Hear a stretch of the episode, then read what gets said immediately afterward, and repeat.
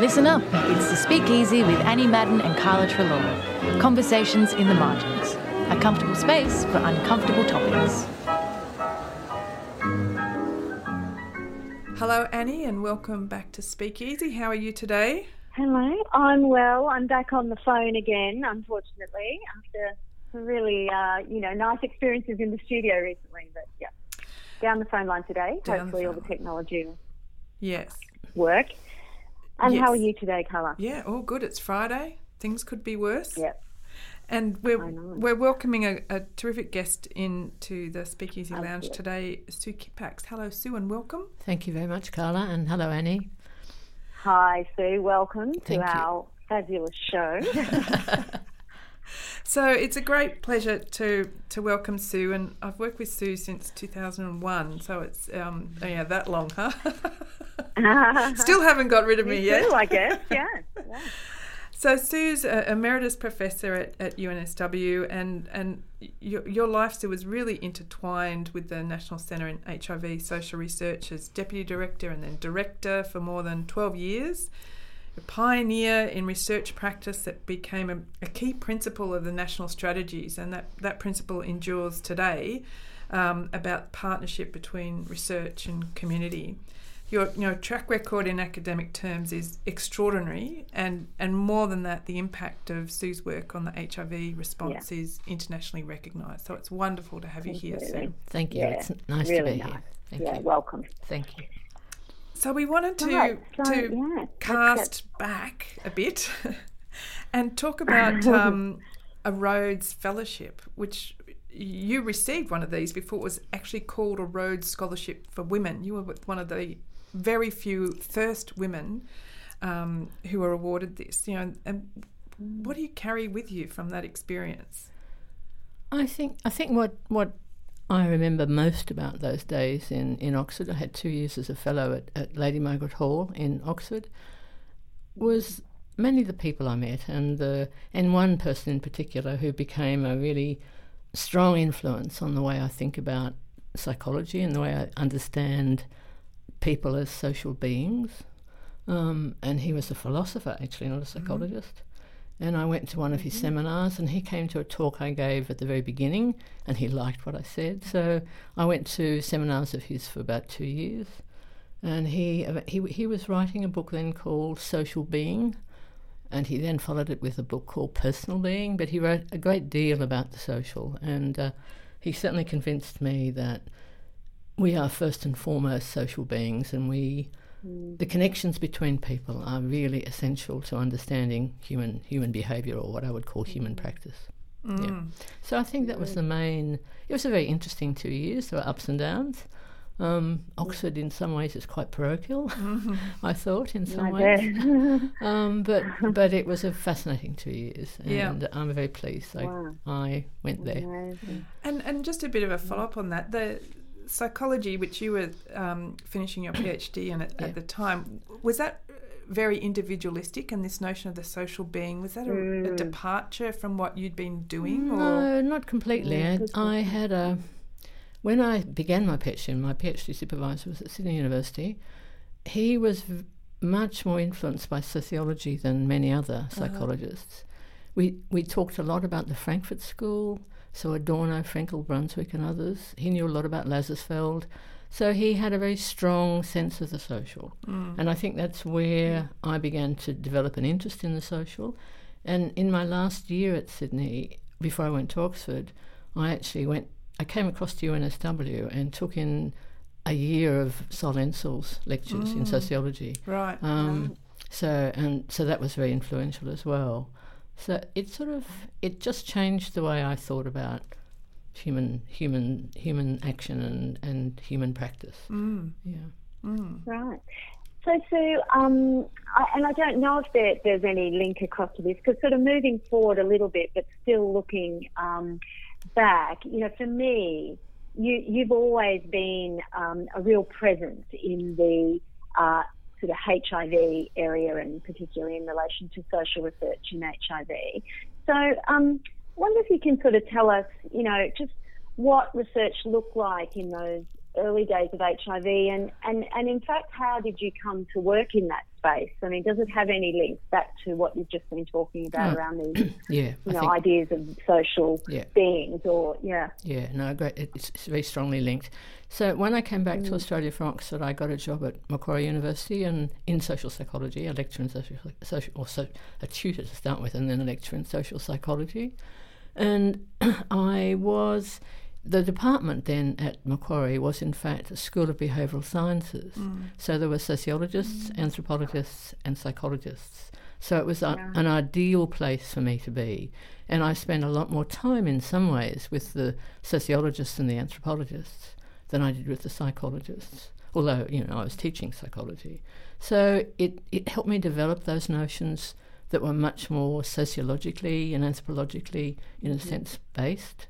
And I just found myself becoming more and more interested in the social aspects of human behaviour. So, and then what happened was 83, 84, Don Baxter, who was then, I think he worked in the library, but he was a very early member of ACON, or what became ACON. I think ACON had been formed. And he came out and spoke, not to me, but to Bob Connell, a sociologist who was Professor of Sociology at Macquarie, and essentially said, help. We need help. We need to get some research done. The government won't fund us, but we'll probably fund academics. So, and then Bob talked to me because he wanted, we were going to do some qualitative but also some quantitative research, and I had a very strong grounding in statistics from my undergraduate degree and was interested in survey research, and in fact my PhD was on measurement.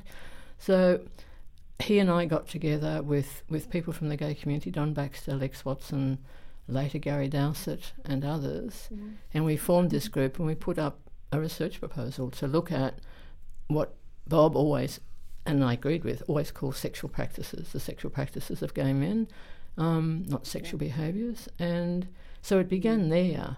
And I think it really fitted with what I'd picked up at Oxford. I mean, it was a continuum in a sense, because Bob's thinking about the social was very similar in some ways to what I'd learnt at Oxford under the wing, if you like, of this philosopher, Rom Harré. So it was a very nice sort of segue, I suppose. It was a very easy move in some ways. And I must say, in retrospect, and I've written about this, but in retrospect, it also gave me a way out of very individualistic psychology, which I was actually beginning to feel slightly uncomfortable about, and particularly when we got a new head of school and who was a cognitive psychologist, and she didn't like much of the social. She wasn't sure about what I was doing, I don't think. So it gave me a bit of a way out, and it also allowed me to explore the social and the anthropological more. So does that answer your question? And you said what was research any different? Yeah, I mean, I guess what it looked like in those days. So you've sort of partly gone to that and how you came to work in the States, but I mean, the research that followed actually built on what Bob and I, and Bob was very important to me in those days because I was a lecturer, I think, in those days, maybe a senior lecturer, but he was a professor with a really good reputation. Yeah. So it helped.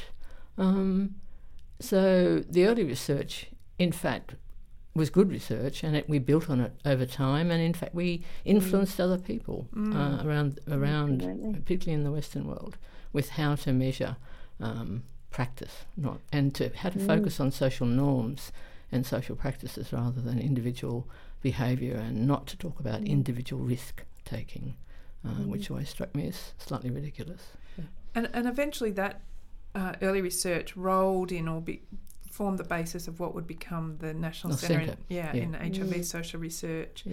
Did you have a clear vision of what that centre would be at that time? Or? Not really, and in fact I Bob withdrew at this point because we were appalled when the other two centres were set up a couple of years earlier than the Social Research Centre. So there was the one in epi and clinical, which became the Kirby Institute, and one in virology. Mm-hmm. And Bob and I were both appalled when the social one was set up, and they gave the directorship to a psychiatrist who, you know, I got on with quite well and was a very interesting person. But she didn't know about social research, and she didn't know anything about the social. And she'd built her reputation by working with, the crew of the Voyager. It was one of those big disasters. She did a lot of work around trauma. Oh. And I think that the idea in the Commonwealth's head, or whoever dreamt this up, was that maybe she'd deal with the trauma and the stigma, and I don't know. Anyway, so we worked together, and I became the deputy director, and Bob withdrew because I thought, he should have got the directorship, but he didn't. And so it went to Queensland University because she was a professor of psychiatry at Queensland.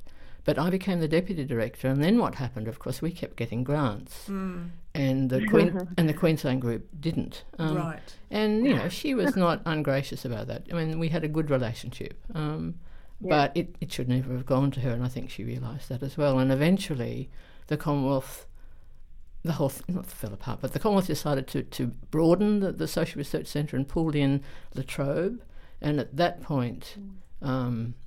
the professor at Queensland withdrew, and the centre became the centre.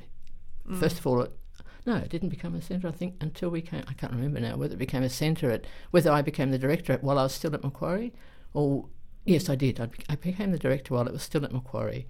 And then we were reviewed by Brian Turner, who was a professor of sociology, and at that point in time at Cambridge University. And he really liked what we were doing. And it was through Brian Turner that we came to UNSW. So he said, you should be working somewhere else. And it was really good to work here at UNSW because we were closer to the epidemiologists and the clinicians. Yeah, so it made sense. Yeah. So we came over here. Which afforded That was 98, end of 98. Yeah. Afforded all sorts of new links, being closer and being able to work together and inform the epidemiologists' worlds a little bit, yes. In working with you, Sue, I've been so impressed with your characterisation of the work that the centre did. And in fact, I used this in a meeting just this morning and yesterday. So the legacy lives on in all sorts of ways. But we can't understand HIV and hepatitis C unless we understand sex and drugs and these in society. Yeah. Does that wisdom still hold? Have you elaborated on this that we can then learn from and use in meetings tomorrow? Yeah, no, it still holds. And in some ways, even with the move to much more biomedical prevention, I think it holds even... It's even more important because I'm not convinced about the way that move is taking place. But no, it's absolutely central. And I mean, I went to a seminar only a few years ago, actually about 4 or 5 years ago. It was the last big seminar I went to at Johns Hopkins, which is, probably the best public health department in the world. And there were 20 or 30 people. It was a 3-day workshop or a 2-day workshop.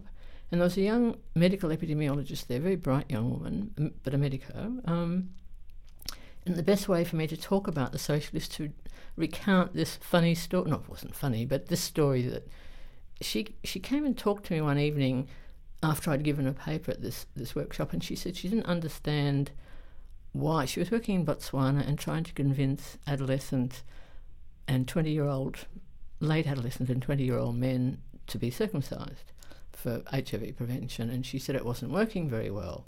And so I said, well, do you know anything about the cultural beliefs of these Botswanan men? And she said, oh, no. And I said to her... Why would that be necessary?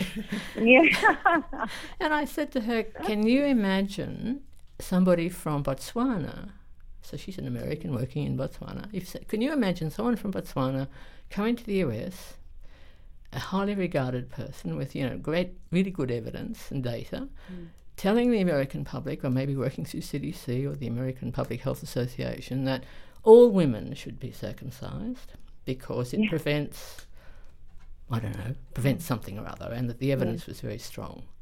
And she looked at me and I could see the penny beginning to drop. And I said, you know, it would go down, it would be very difficult to convince American or Western women that they needed what we would call to be genitally mutilated. But so it's that sense that, you know, you can't get people to do things if the society, through culture or through religious beliefs or cultural beliefs or through social norms, just think it's beyond the pale. And you may eventually convince people. I mean, attitudes to circumcision in this country have changed enormously, but in fact away from circumcision, not in favour of. But so, you know, you have to understand the social contexts of both drug use and, in fact, sex work and sexual practice before you can attempt, I think, to change. And as I said, if we really believed we had to change every individual, we would be here until doomsday. But if we can change social norms in the directions that the communities themselves are going or can easily go, then prevention makes much more sense. So it's, you know, prevention's a very social thing, I think, not a purely medical thing. And I think that's something that I still hold very strongly, because I think working with people in medicine has, I mean, you know, I think some of the, how can I put it? I sometimes think the medical profession doesn't know a great deal about prevention. I mean, they're taught to treat, not to prevent. Although some people, there have been some amazing advocates like Alex Wodak, I think, who've worked in prevention very successfully. So it's not. I'm not. But I think medics are sometimes very uncomfortable about the social, because I think one of the reasons why is that there's no cause effect. You know, social practices are produced; they're not caused most of the time, and behaviour's contingent. It's not something that's the outcome of a cause effect relationship. So, you know, they don't like contingency, they like certainty. So, no grey here. We just want black or white. So I think it's very important, and I think it's really important to work with them, not as handmaidens, but with them as equal partners. Yeah. So speaking on those kinds of topics and, you know, social norms and the importance of understanding sex and drugs in society, one of the areas you've done quite a bit of work on is around the issue of negotiated safety, and noted in the research for this that it was published on this in 1997, which I think really highlights how groundbreaking your work has been and continues to be. But, I mean, that issue had a profound impact on the HIV response. Can you give our listeners a bit of an overview of this, and what do you think about that issue now, okay, you know, many years down the track? Yeah. Well, the issue emerged in some of our very early data. We did some survey work in Sydney and in Canberra, and I kept looking at the data thinking, yeah, this is very strange, because it was the very highly professional, well-educated, highly paid group of men who weren't using condoms with their regular partners. And the pattern was very, very clear. And I kept thinking, something must be happening here, that it's not just that they're taking risks. And in those days, everybody was condoms always. And here was this very clear pattern, but amongst this particular group of men in these two cities, that was very different. So I began to think about what it might be, and they were using condoms with their casual partners but not with the regular partners. And so we set up a qualitative research study, and we began to talk to men who were doing this, and it became very clear that they were being very sensible. They were being tested, their partners were being tested, they were both negative, they couldn't infect each other if they tried, certainly not through sex. So they stopped using condoms with their regular partner. And out of that early research, the AIDS Council of New South Wales developed what became the talk, test, trust strategy. Yeah. And that was in the early 90s. I can't remember when it was actually. So, I mean, I think early 90s. Mm. Or before that, maybe it would have been later than that, because after the paper was published, I think, around about the same time, mid-90s. And there were lots of people who were very anxious about it. Mm. And I can remember the first paper I think I gave in England at a workshop or at a seminar, and people went, oh, when I said, you know, you don't always have to use condoms because and you know, I think there is some reason behind that. I mean, the New Zealanders who've had a very successful response to HIV were very concerned about the negotiated safety stuff. Mm. And in some ways, it then became serosorting, which has a downside as well as an upside. But there are still people using it. Heterosexuals use it. Lots of people using it. In fact, I read a paper the other day that made reference to heterosexuals' use of negotiated safety, or you know, being tested, and people get tested much more frequently now.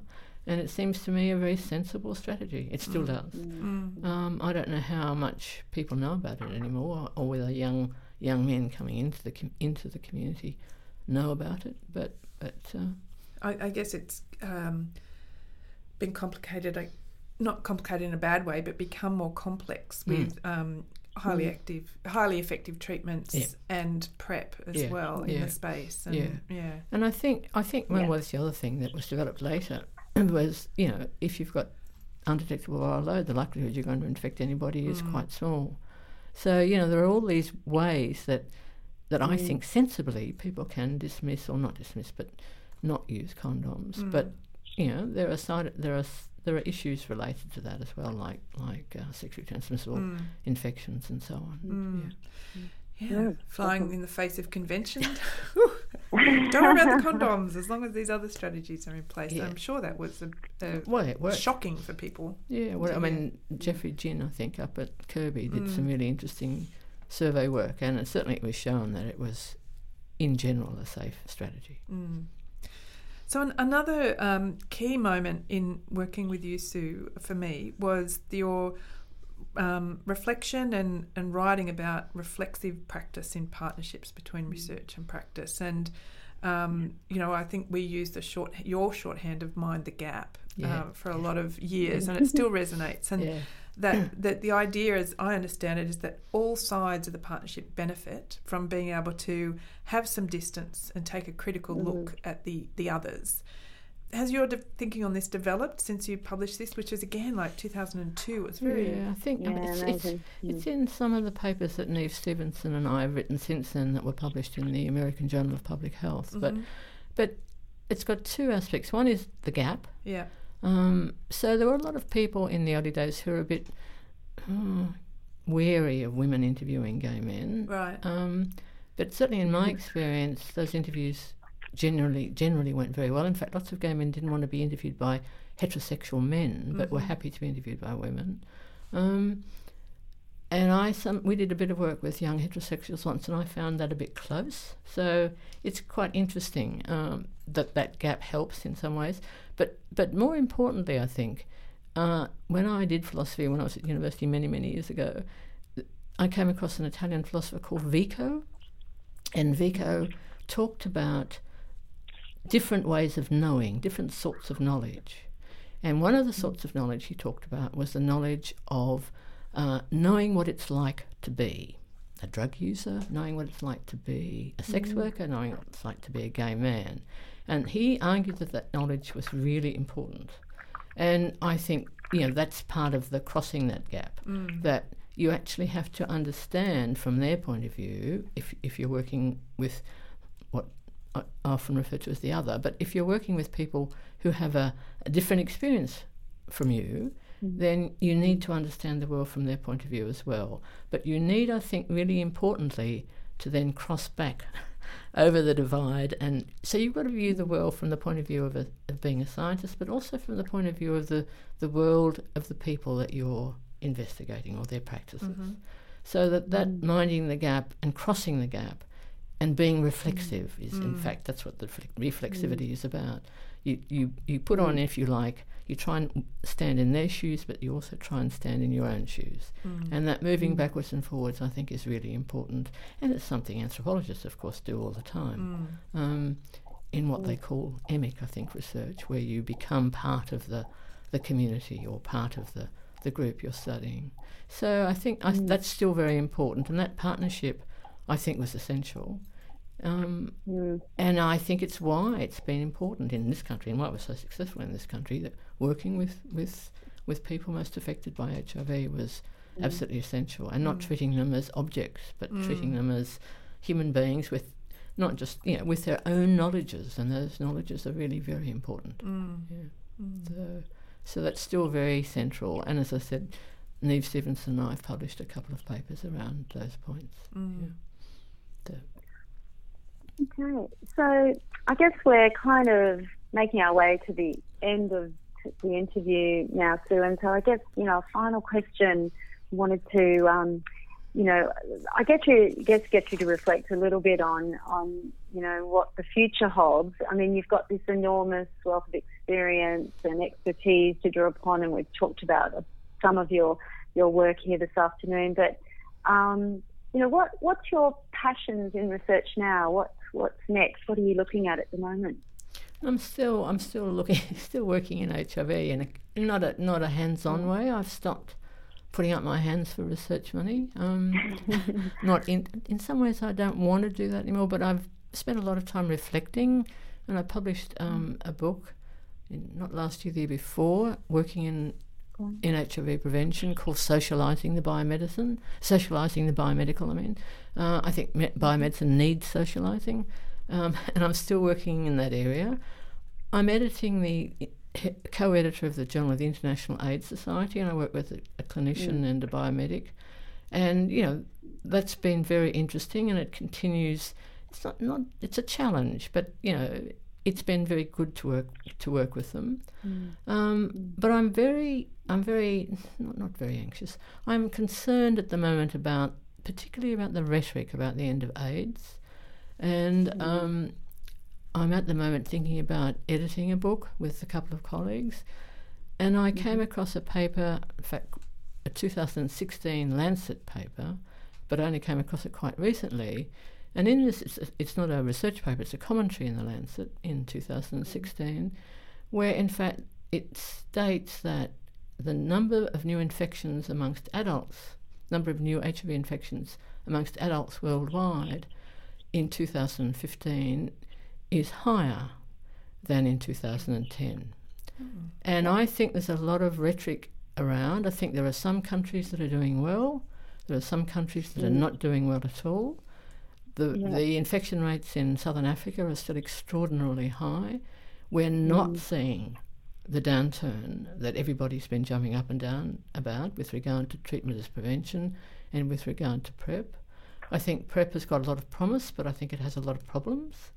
I think if I were a drug user, I wouldn't touch PrEP with a barge pole. If you can get a clean needle, why on earth would you swallow pre-exposure?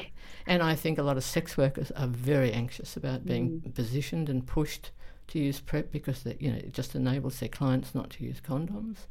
And particularly when with drug use, we haven't even in many countries done needle and syringe programs. Exactly. Without looking to So I think, and some of the countries where there's been a big increase in HIV is amongst the old, you know, the countries that were part of the Russian Federation, where a lot of that is through drug use. So, you know, I think there's some real issues to be dealt with, and I'm just a little bit worried about what I would call the biomedicalisation of prevention. Not that I'm opposed to PrEP, but I think we need to think very carefully about who uses it and when and how. And certainly in all the data I've seen recently, condom use is just, you know, disappearing, and I think that's a real problem for some populations. So yeah, and I think there's still work to do, but I've become interested in, I suppose, the relationship between biomedicine and social, and how one can happily, you know, work together, because I really think we need to work together. Yeah. Well, we'll put up the link to your previous book and some of these key papers on the website. Yeah. And I just wanted to also, before we finish, remark on and remember June Crawford as a great collaborator and a terrific mentor to many at the National Centre over her long life. Indeed, I miss her very much, actually. Yeah. Yeah. Well, thanks so much for being in our not so sweaty today speakeasy studio. No, it's quite cool. It's amazing. Given great to hear some of the history of how things came about and, just reflecting back on all those things, some of the things that, you know, are kind of taken for granted a bit now. It was really fascinating just to hear from you how some of those things started, you know, and the kind of origins of some of those initiatives. Yeah. So. I suppose I should say just to end up, I mean, for me it's been an extraordinarily, challenging but very rewarding, years of work. I mean, I really enjoyed it as well as finding it challenging. And someone once said to me, Sue, you've always lived in opposition. And opposition to whatever. Yeah. But in a sense, I think that's partly true. But I mean, it makes one think. If you disagree with people that you're working with, then it makes you really think about you know where you're going and what you're doing. But you know, I've found the work and working with gay communities and with drug users and sex workers, really, you know, it's been a huge learning experience for me too, and one that I've enjoyed. Mm. Well, thanks so much. And everyone has enjoyed working with you as well. So yes, absolutely. Great. So we'll wrap up and we'll be back in the studio next month. But thanks again to Sue for a terrific time today. Thank you. Yeah. Okay. We'll see you soon. Bye. Bye. Bye, Annie.